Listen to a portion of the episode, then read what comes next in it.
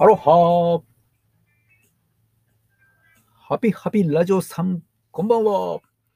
こんばんは。アロハでございます。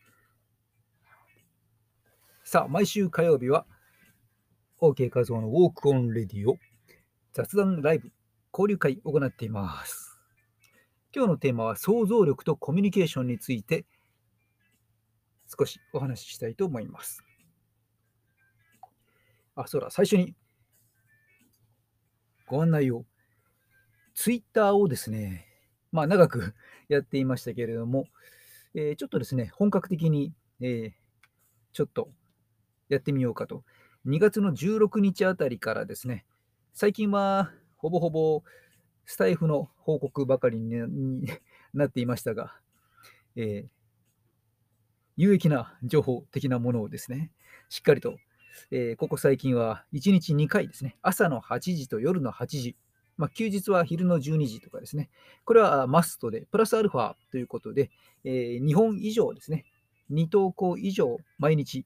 更新ツイッターでしております。まだまだ今はね、619名という 非常に少ない人数ですけれども、これから1000、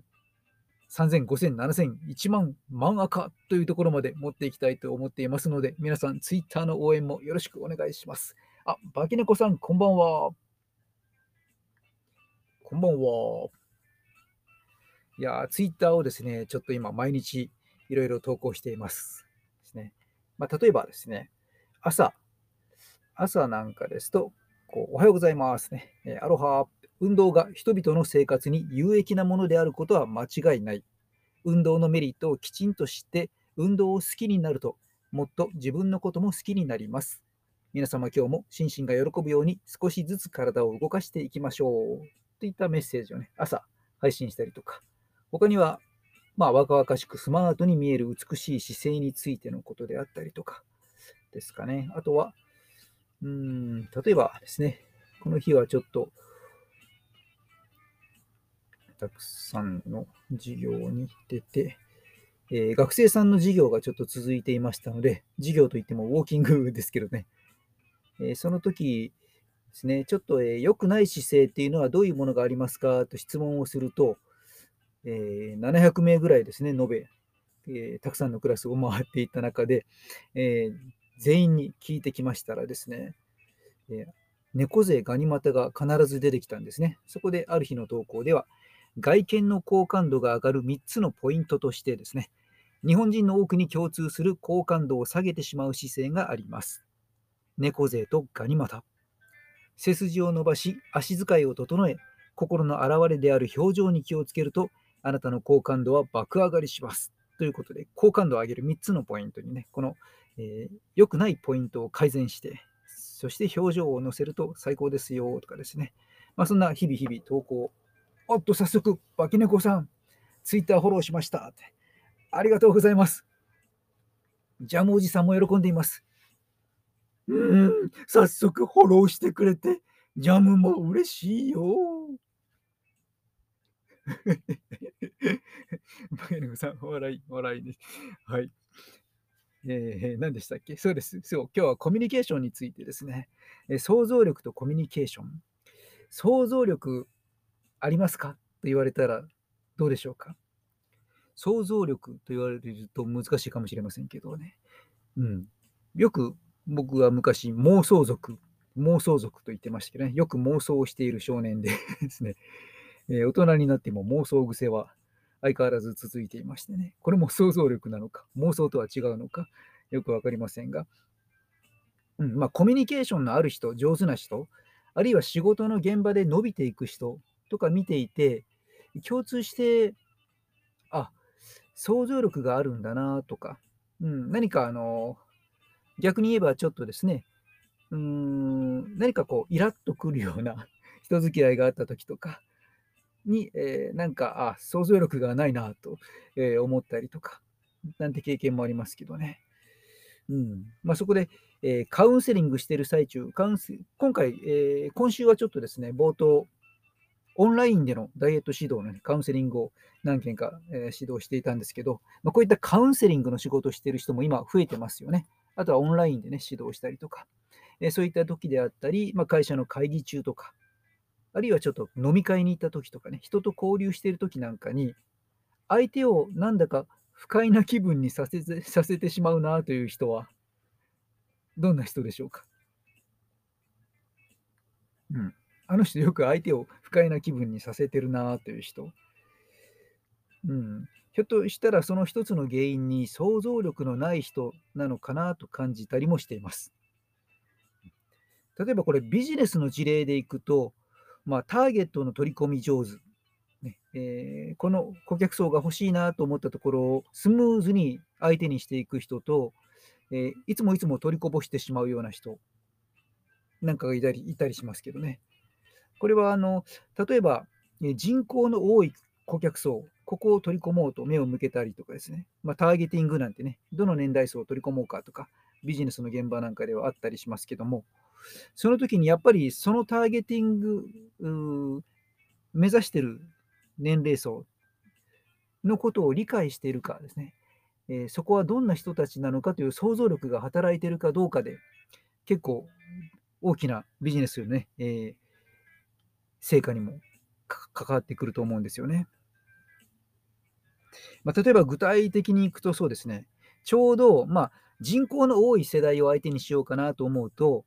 まあ、1970年から1982年頃に生まれた、まあ、40歳、50歳に、ね、差し掛かるあたり、40歳あたりから50歳前半とか、このあたりですかね。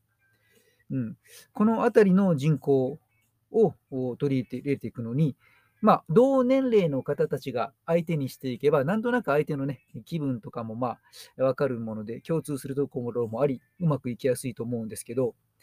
逆に、え、ここをですね、例えば1980年代以降に生まれてきた、いわゆる俗に言われるミレニアル世代とか、Z 世代とか呼ばれている、まあ、比較的若い世代の方たちですよね。この層が、先ほどの、いわゆる、まあ、氷河期世代とも言われている、ね、40代から50代、この辺りを、え、お客さんにしようとした場合は、想像力を働かせないと失敗してしまうケースって多々目立つんですよね。どういうことかというと、まあ、氷河期世代と言われるところはですね、結構ですね、繊細な、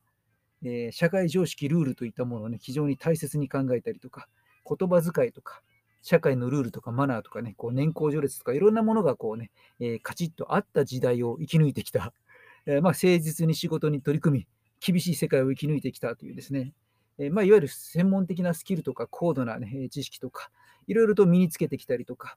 えそういって突っ走ってきた世代、一方、Z 世代に関しては、生まれた時からね、こう IT リテラシーが非常に高い世代でもありですね、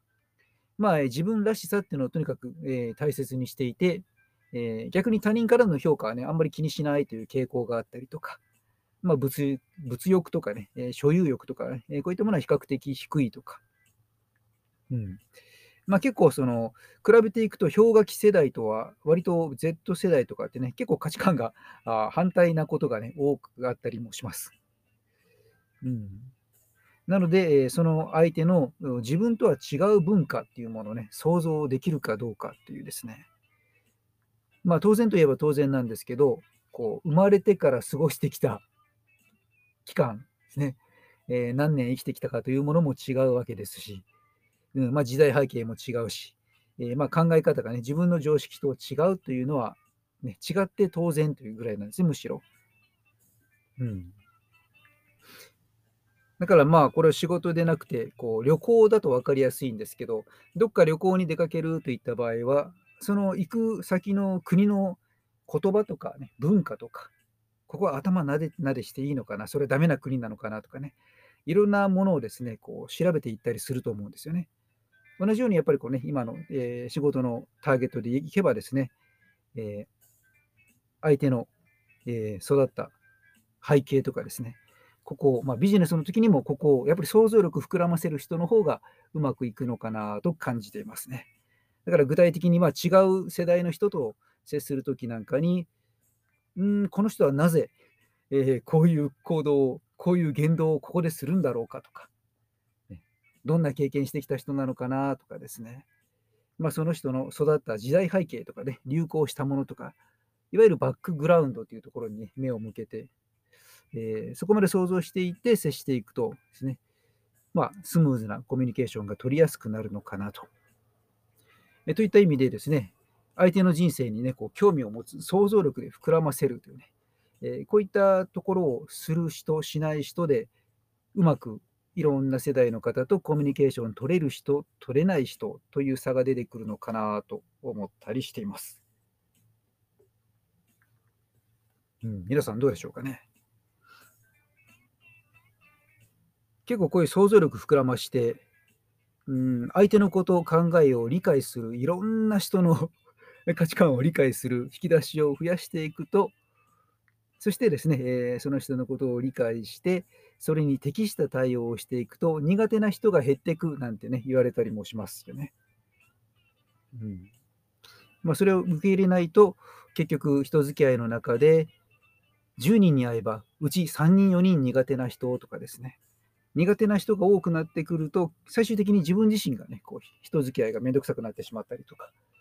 えー、していきますのでね、結構ね、えー、それを打開していく上でも、ビジネスをスムースに回す上でも、想像力って大事かなとね、思っています。もう相続、想像、想像族、想像、何？うん。ということで、え今日はそんな話をちろっとしてみました。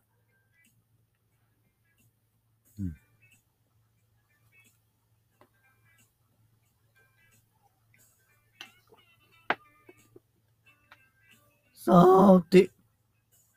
そろそろ今夜のライブも終わりにするかな？